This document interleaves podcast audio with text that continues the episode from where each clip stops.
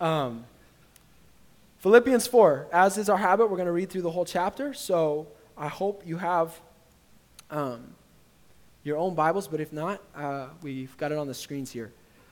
Philippians 4. So then, my dearly loved and longed for brothers and sisters, my joy and crown, talking to the Philippians. In this manner, stand firm in the Lord, dear friends. I urge Euodia and I urge Syntyche, Euodia is actually going to be the name of our firstborn, to agree in the Lord.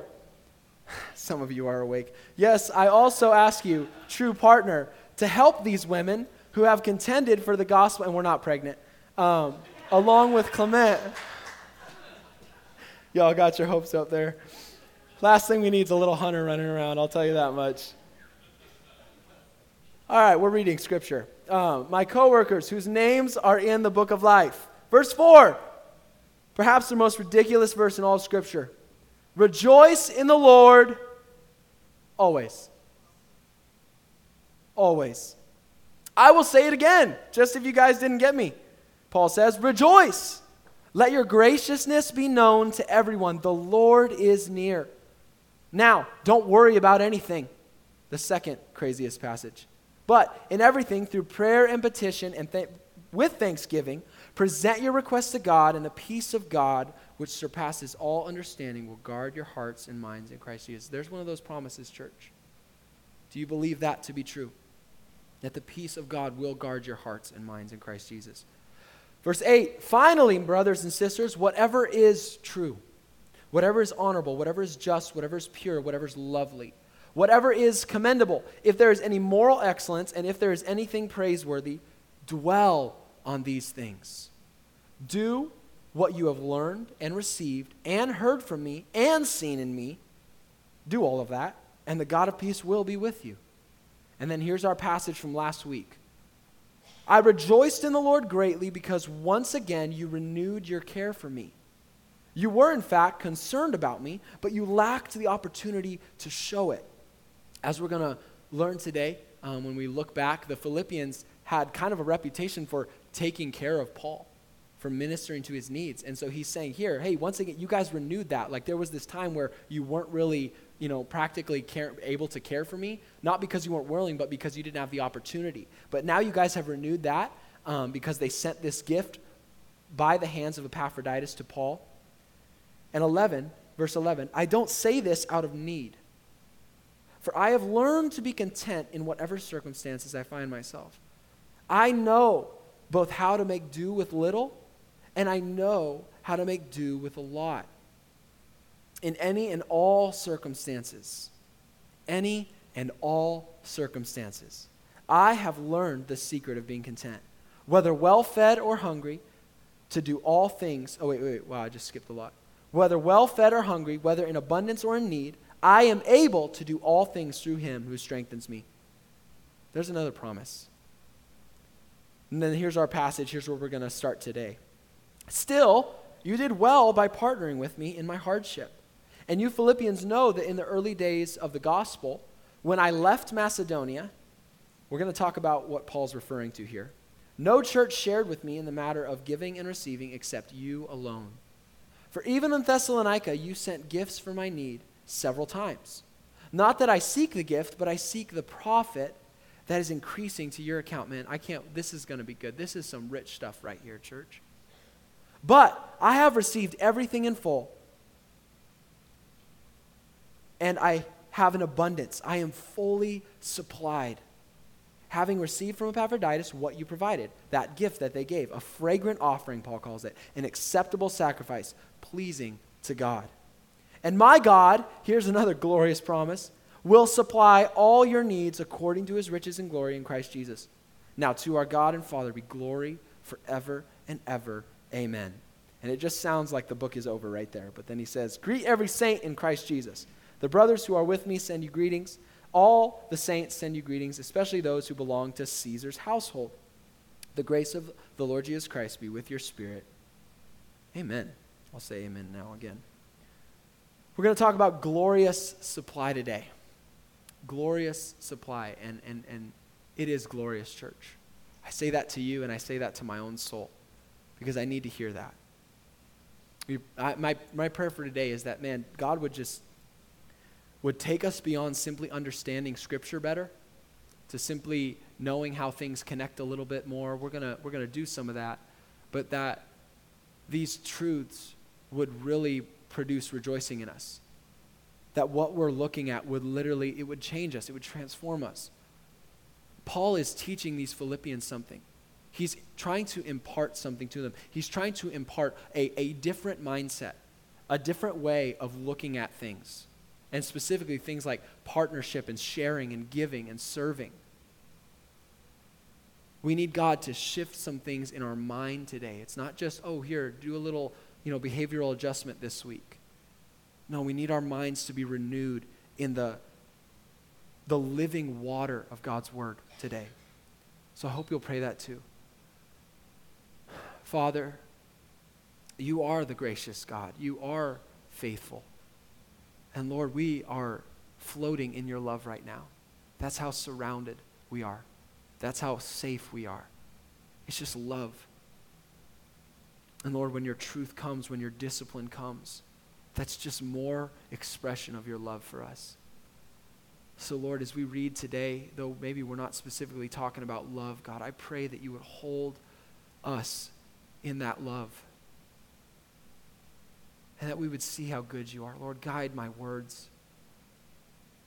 Lord, so often they can be so many. And so let them be few, but let them be right. Let them be in accordance with your word. Holy Spirit, would you speak? Tend the soil in hearts this morning, in my heart, in our hearts. God, that when this word is heard, it doesn't just go through our head. And it doesn't just go in our head, it goes in our heart and it bears fruit. That it's not, it doesn't land on the hard soil where the, the enemy takes it away and we just forget everything. It doesn't land in the rocks and the thorns that, that choke it out, the cares of this world and the worries of this world, or suffering, Lord. God, man, we would leave rejoicing in you more than when we came. In Jesus' name, amen. Amen. So let's start at verse 14 here, okay? And, and this is such a key verse because it's not only the transitioning verse, it's the connecting verse from last week. This is going to connect us to last week here. Paul says, Still, you did well by partnering with me in my hardship. So that demands context right away, okay?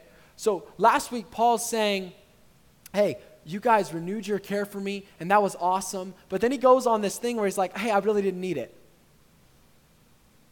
Like, how would that sound, right? You give something to someone, you care for someone's needs, and they're like, Yo, I was actually good, right?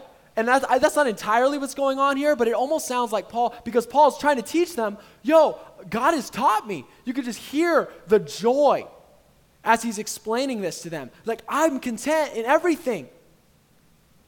And we're going to say that Paul's really not um, telling them, oh, it was worthless for you to contribute, it was worthless for you to give, to sacrifice for my sake. That's not what Paul's saying. And so I think that's why, a little bit why he says, still, he kind of is going to caveat for a second. He's like, okay, I am content in Christ, but still, you guys did well.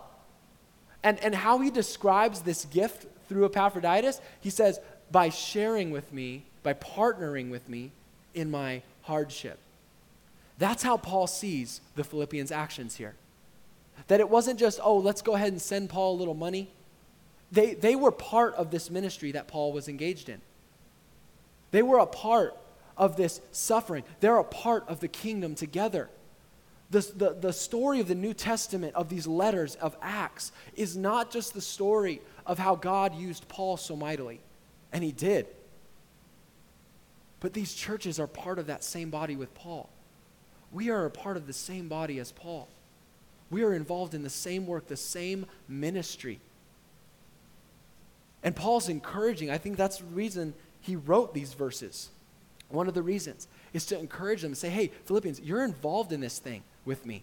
And I love how he uses the word partnership here. Um, not all translations do that.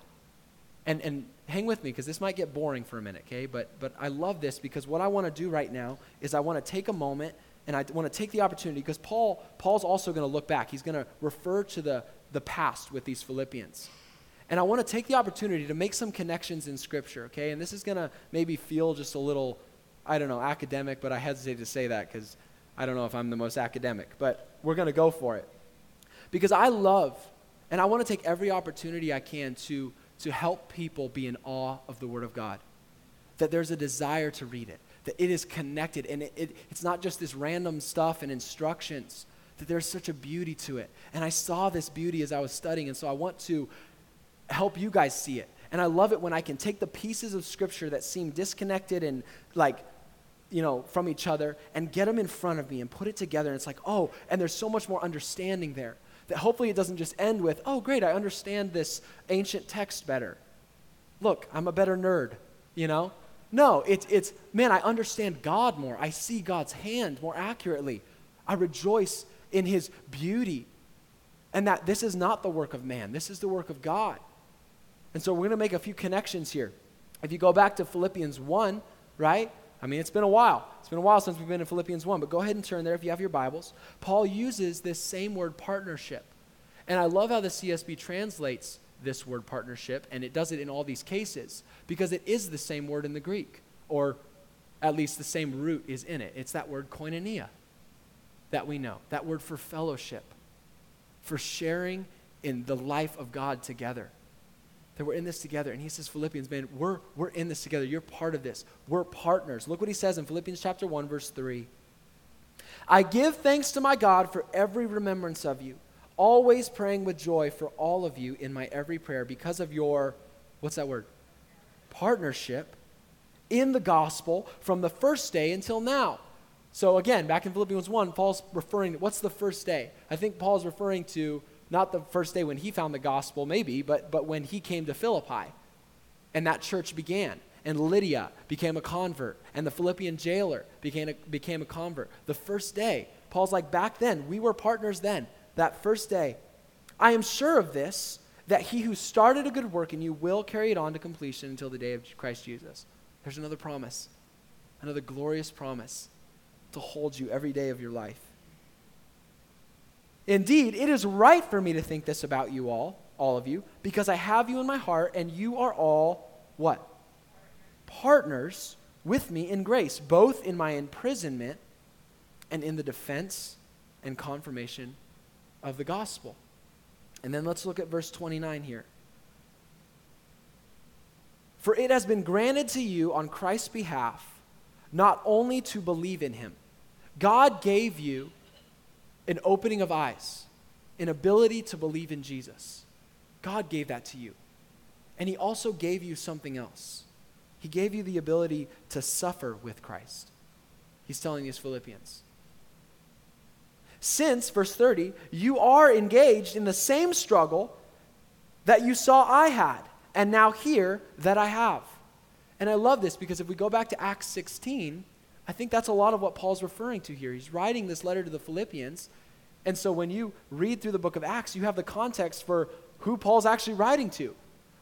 And, and I think I have some maps here. I think this is when I want to show the maps. I get confused on the timing of all this stuff. Um, I love it. In 1 Peter, we went through 1 Peter earlier last year, right? Peter writes to all of these, all of these areas right here in, in Asia Minor. Paul, on his second missionary journey, Sorry, I only have one laser pointer and it's over here.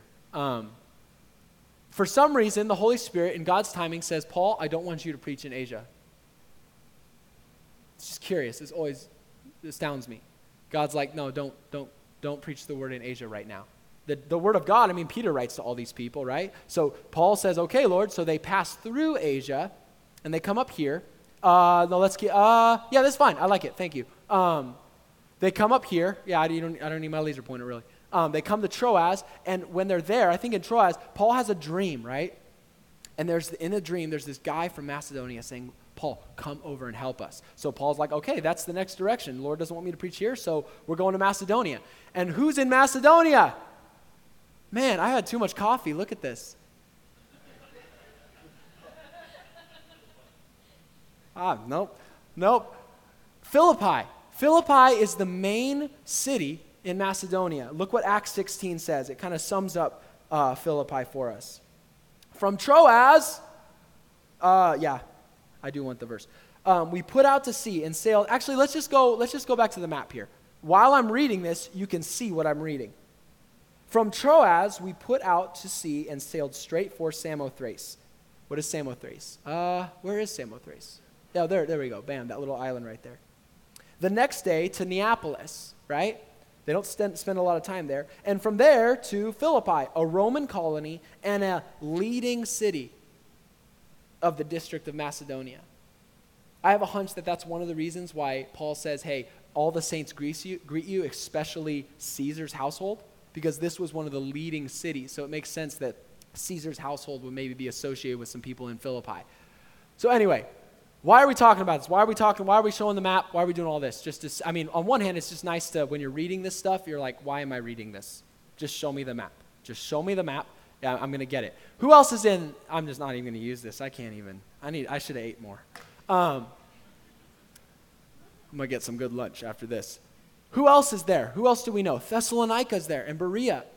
But we have two letters that Paul wrote to Thessalonica. First and Second Thessalonians, right? And so I want you to see that these Philippi, Thessalonica, and Berea, these are what we get to from what, what, I, what I take from Scripture are the main churches in the region of Macedonia. And that's important because when Paul, Paul refers to these churches, but he doesn't really mention Philippi and Thessalonica all the time. He says the Macedonians. The Macedonians. And it's so funny because when I'll read through Scripture, I'm like, I have no context or clue who the Macedonians are. And Paul, that means nothing to me. Well, now I do. It's the very people we've been talking about for two and a half months. And so, Paul, even in, in 2 Corinthians, is one of the main places where Paul, and where's Corinth? It's down here in Achaia, right? So, Paul leaves there. He actually left Silas and Timothy in Berea when they're traveling, and he goes down to Athens, and then to Athens, he goes to Corinth. And that's what he says in verse 15 here. And you Philippians know that in the early days of the gospel, when I left Macedonia, that's what he's talking about. He's like, okay, I left Macedonia, I left you guys, and I came down to Athens and Corinth. When that was happening, no church shared with me in the matter of giving and receiving except you. That's very interesting. You alone, Philippians, you're the only one who really shared. For even in Thessalonica, before Paul left, he's like, even before I left Macedonia, you sent gifts for my need several times. So he's kind of reminding them of something. He's saying, hey, still, you did well to partner with me in my hardship. And this is where Paul's beginning to impart that new perspective to them. That he's saying, hey, I'm content in all things, I have everything I need, but that doesn't mean your gift was in vain. That doesn't mean your service to me didn't mean anything. But he says, let me tell you something, because it wasn't just about what I needed. When you gave, when you served me, it wasn't a, about just about what you were doing for me. It was about what God was doing in you. That you were displaying something. By obeying the Spirit in faith, you were displaying the worthiness of Christ. We're going to get into that a little bit more, but I want to talk about, before we move on, this partnership, right? Paul's partnering with these people, and he's reminding them that. He's saying, still, hey, like, I remember, he's like, man, you guys took care of me.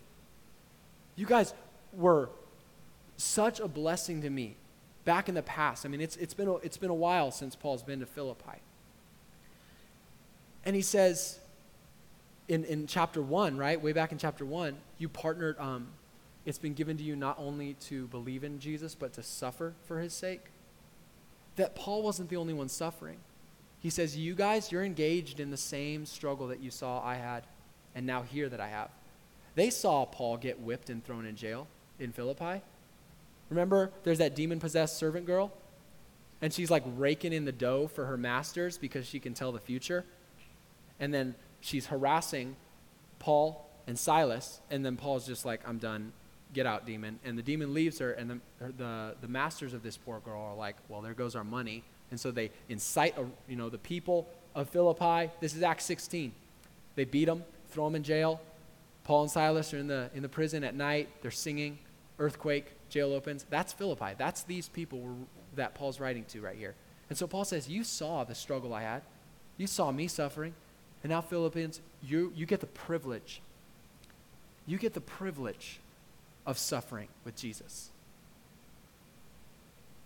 And I was ta- I had an awesome conversation with my sister earlier this week, and she said something so profound. We were talking about suffering, and she said, You know, what is the most intimate expression of love?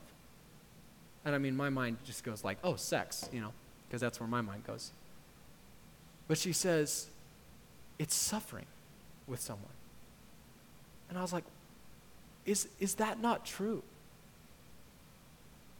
That when you're willing, like, how much more could you love someone? How much more intimate does it get when you're actually willing to suffer with someone? Do you realize that that's what Jesus did with you and me?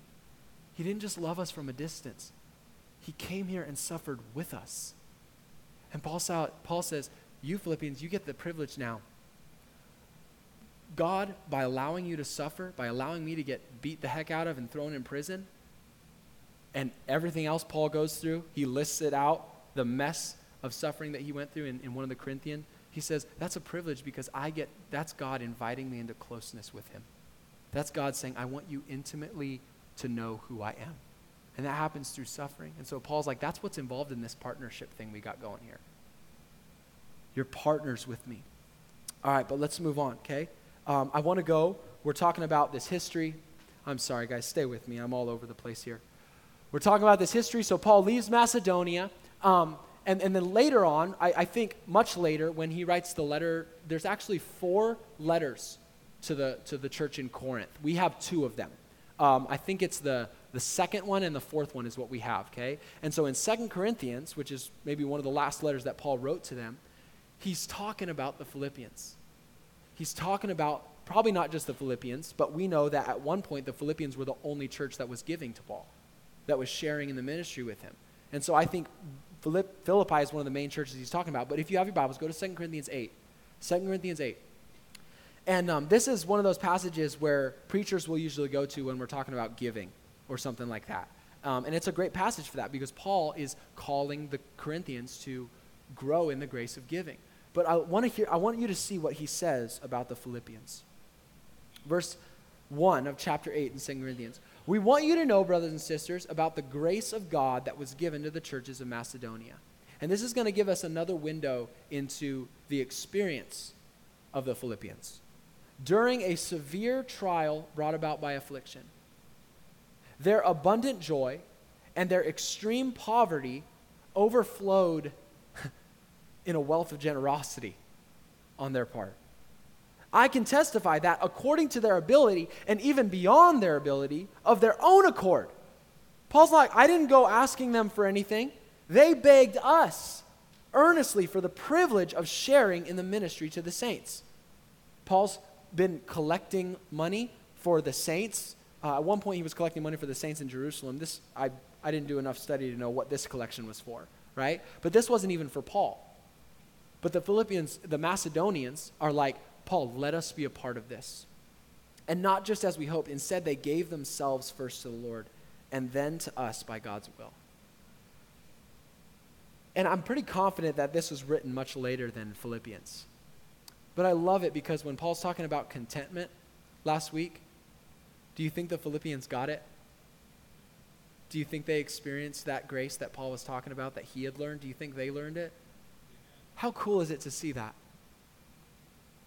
Like you see Philippians come alive here in Second Corinthians. And on my own, I wouldn't even think a second thought as I'm reading through those. So that's why, if sorry if that's boring, but I wanted to, man, that, that when you're reading this, know you have the context of these other verses that come in supporting it. And I love how the instruction Paul's giving the Philippians, we see them displaying here in Corinthians. So let's move on. We did a little history lesson. What is Paul teaching these Philippians here? We've already talked a little bit about that. Last week we talked about that, but there is some rich stuff that he is trying to tell them, and he's trying to tell us. And we know it's not just Paul. Because if it was, it would just be the words of man's wisdom. But this is the Spirit of God filling a man as he writes this stuff down. These are promises from God, church. This is the instruction of the Lord for you today. Not the instruction of Hunter you read it for yourself. If what I'm saying is not right, then you go with what it says so that it is the words of God. It's not yours or mine or Nick's or Paul's. This is the word of the Spirit through the Apostle Paul. And I, and I say that with that emphasis so that we are more inclined to consider actually believing it. Still with me? All right, all right. We're about I'm not going to tell you how far we are. That would not be profitable. verse 17. Not that I seek the gift. So, verse 16, he says, For even in Thessalonica, you sent gifts for my need. He's like, No, I, he's like, Still, you guys did well. What you've done for me, man, it has a lot of purpose and meaning. It is good. And I remember you guys gave to me, you guys took care of me. Not that I seek the gift, though. This is kind of what he reiterate what he said last week. He's kind of reiterating that same idea. Not that I seek the gift, but I seek the profit that is increasing to your account. What does that mean? I'll tell you something. If some missionary, I'm so, I can be such a skeptic, right? If some missionary or church planter or someone was up here, you know, telling us about their ministry so that, you know, calling us to give and support their ministry, and they pulled that line, wouldn't that just sound so slimy? Like, oh, I, I, I don't need anything from you, but I'm seeking you to give to my ministry for the good it's going to do you. It's like, yeah, yeah, all right. But what's so cool here is that it's not slimy. It's true. It's absolutely true. That Paul's saying, yo, what he says in verse uh, 18 I have received everything in full. I have an abundance. I'm fully supplied. He's like, I actually, you guys have already taken care of me. I don't need anything else from you. Your partnership, your giving, your serving, what that means is not just about me. And get this, church, when you see a need, when the Lord leads you to give, it's not just about what your actions are producing in someone else. It's about what your faith in God is producing in you to the glory of God. He says, when you gave, it's profit to your account. It didn't just profit me, it's fruit to your account. How is that fruit? How is that profit? What does that mean? Well, when the Philippians are giving, when they're sacrificing, when they're suffering, when they're serving, when they're partnering, they're, they're displaying the worthiness of Christ. That, that it's worth seeing the gospel go forward, that this is such good news. I'd rather give to this than spend money on maybe my own security or my own pleasure or whatever else. So, in that way, they're displaying the worthiness of Christ. They're displaying obedience to the Spirit of God. They're displaying the unity that Paul calls them to. That this isn't one or two Philippians. This is the church in Philippi saying, We want to partner with you. And that's fruit. That's fruit to the glory of God. God is glorified in that. And that's what it's all about, which we see in verse 20. That's to our God and Father be glory forever and ever. Amen. That he says the fruit and the profit to your account is that you're sharing in the glory of God. You are displaying the glory of God in your actions by your heart. And so when the Lord calls you to something, if the results don't make any sense to you, or if they are awesome, if they abound, or if they lack, you can be content because it's not about the results. It's about simply obeying your Father and enjoying that intimacy of trusting Him as He teaches you that you're glorifying God. When you suffer in you know, no one else sees. When you give and nobody else sees, that's saying something to God. It's not about always the results of what other people say and how excited we all are and how amazing ministry is. It's just simply obeying God because we love Him and we trust Him.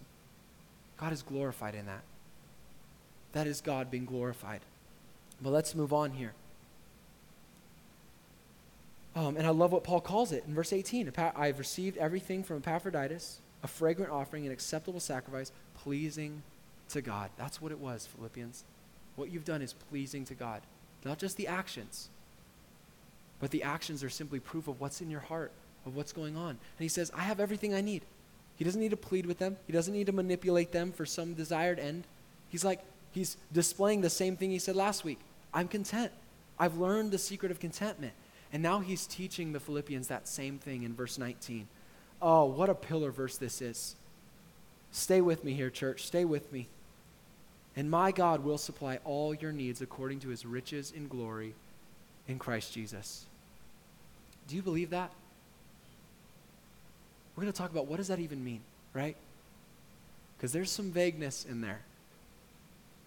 But Paul says, Philippians, you didn't give to your own detriment You're giving, your sacrifice, it's not in vain. It doesn't mean God's, you know, you give and now, you know, God's just going to let whatever happen to you. He says, no, no, no. Just like God has supplied all of my needs, God's going to supply all of your needs. You can be content as well. It's not just me that's learning this, it's you, Philippians. And now he's imparting this mindset to them again, right here in this verse. Because this verse right here, church, it means very little if you don't know what your needs are. Right? I mean, my mind, when I hear that, I'm like, my God will supply, okay, I need to claim this promise. My God will supply all I need. Well, when I'm in a place of need, the question that comes to my mind that kind of voids this verse, that steals the glory from it, is how do I know this is a need? How do I know this is a need? How do I know God's going to supply this? Because I don't know if it's a need, and that's true, church. This, this verse is not just giving us some comforting, you know, candy to take into our, our fleshly way of thinking. So that everything you want or consider a need, you can just, you know, claim that, name it, and claim it. God's going to give it to you. No, no, no. This verse invites us into a new mindset. This verse invites us into saying, God, what are my needs? What actually are you going to provide for? What actually can I claim this and trust you for here? Because, church, don't, I mean, isn't it true? Can't you, don't you wonder, like, I don't always know what my needs are. And sometimes I think I need something I don't, and sometimes I don't think I need something that I do need. Can anyone relate? Is that any, is that just me? So when we go to God and we say, okay, Lord, you get to define my needs, right? What are our needs from Scripture? What are the needs we even just see in Philippians, right? That we would bear fruit, that we would love the Lord our God with all our heart, soul, mind, and strength, that we would obey Him, obey His commands, right? That we would prefer others better than ourselves. And that's not as exciting to the flesh, is it? And so, lest we lose joy in this, lest this becomes a promise that is dull to us. Stay with me. Stay with me.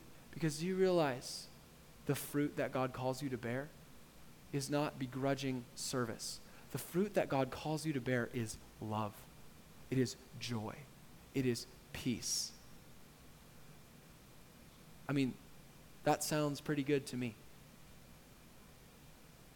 And what this verse is saying is there is God will always supply what you need to be full of the love of God, full of joy, full of peace. Break down your desires. Break them down. Break them down to their components. What's in those? What's in those desires? If it's not love, joy, peace, I mean, is there anything left? The security, the safety that comes with peace in trusting God? God says, uh, My God will supply all your needs, Philippians. So that, okay, let's say, you know, let's go extreme here, right? Let's say, I mean, we think, okay, I need a house, I need an apartment, I need a roof, right? That's a need. I need food, right? And I can't define that as a need based on this verse. That sounds drastic, that sounds extreme. But most of the time, God does provide food. Me and my wife have a house. Like, we're so blessed above and beyond our needs. We have so much more than our needs. But do you know Paul? Paul actually went without food. Paul actually went without a roof.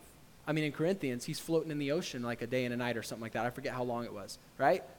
Are his needs met there? Is God supplying for his needs while he's floating in the ocean on a piece of driftwood? Is God supplying everything that Paul needs when he's getting stoned in Lystra? Church, this is a different way of thinking.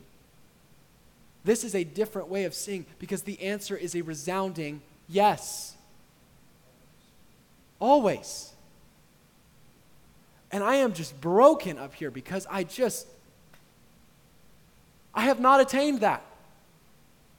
I don't rejoice always. I haven't even been stoned.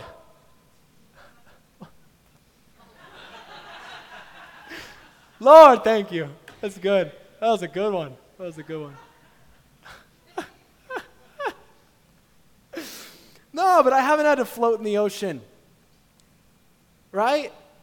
Which has always been one of my you know, biggest fears. You know, I, I, I'm always afraid of sharks. But to know, I'm not even going to tell that story. Gosh, this is going way off. Um, that is a good story. But yes, Paul had everything he needed to rejoice in the Lord.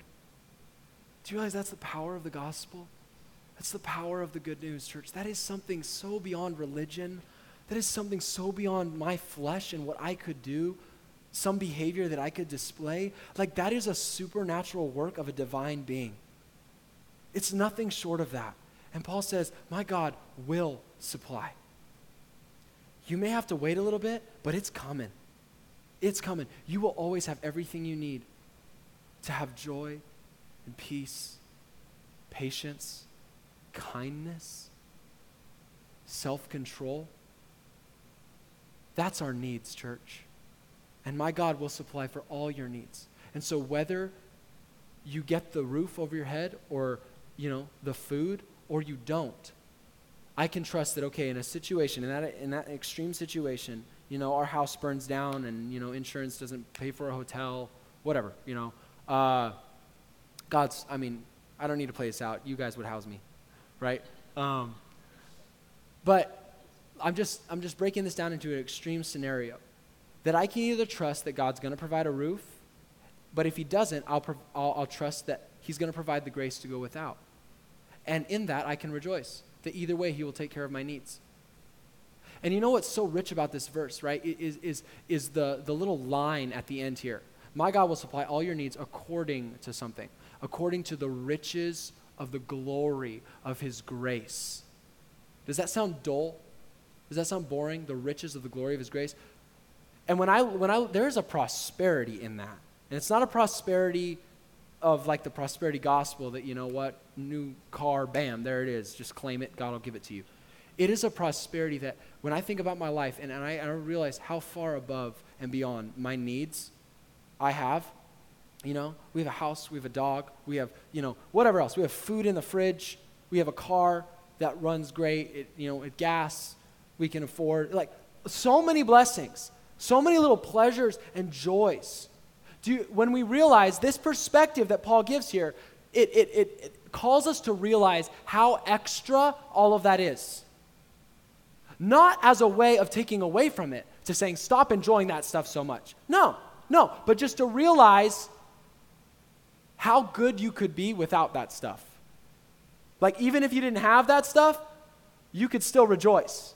You could still be full of joy. That's why Paul says, whether I abound or I'm in lack, it's the same reason I'm rejoicing.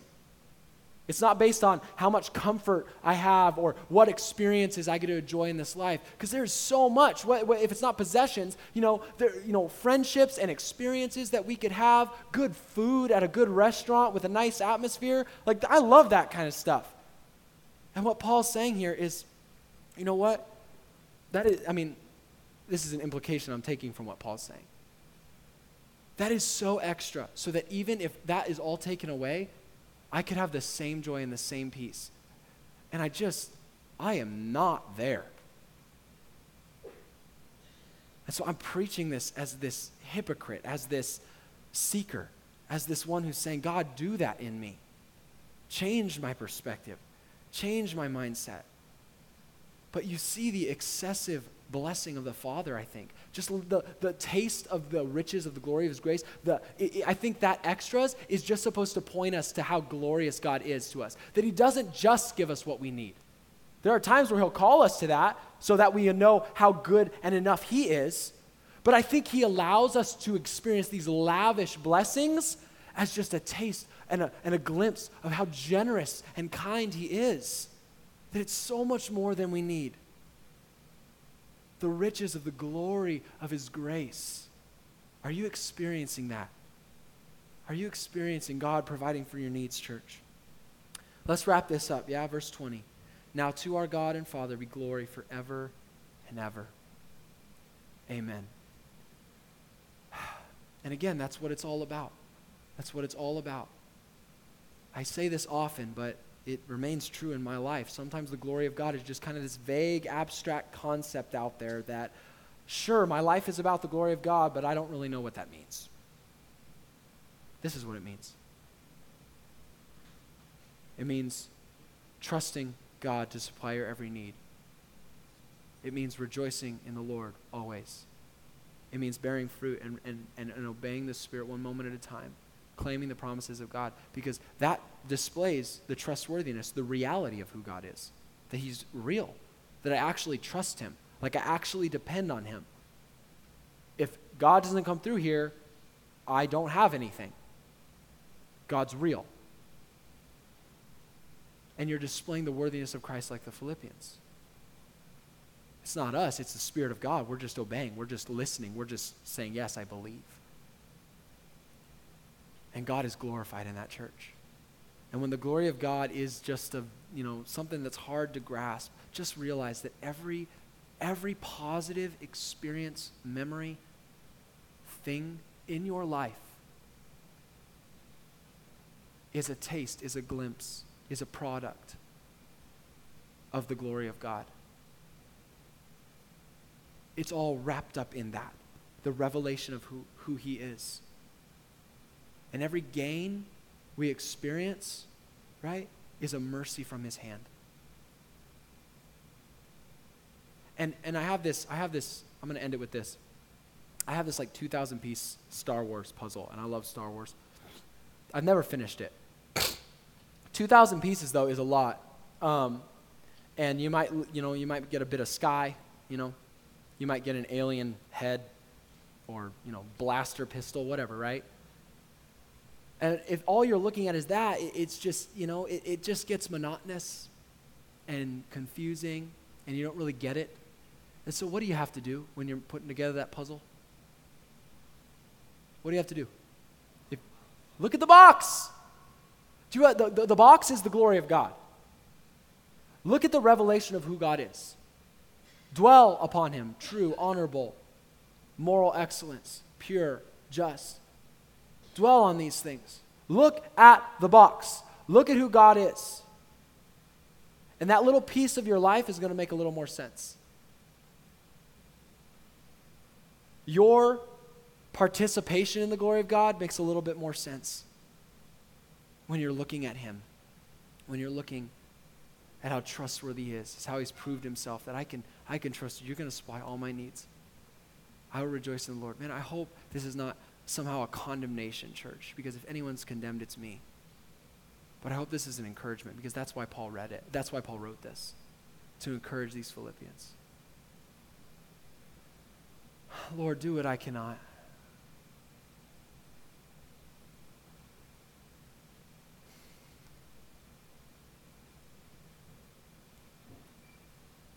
Father, thank you that you hear prayer. You do. That you're with us today. You've been with us, Lord, in the, you know, in the good, in the bad, in the just normal monotonous of this service, of life, of, you know, trying to keep our eyes open and trying to pay attention, but kind of failing at some points. Lord, I, I just, that's so, so normal, but you're with us in that. You're with us in it all. You see our lives. You see the sin. You see the struggle. You see the fear. You see the, the horrible things that have been done to us, the horrible things we've done. And you meet us with love. You meet us with provision. You meet us with mercy. God, may we rejoice in you.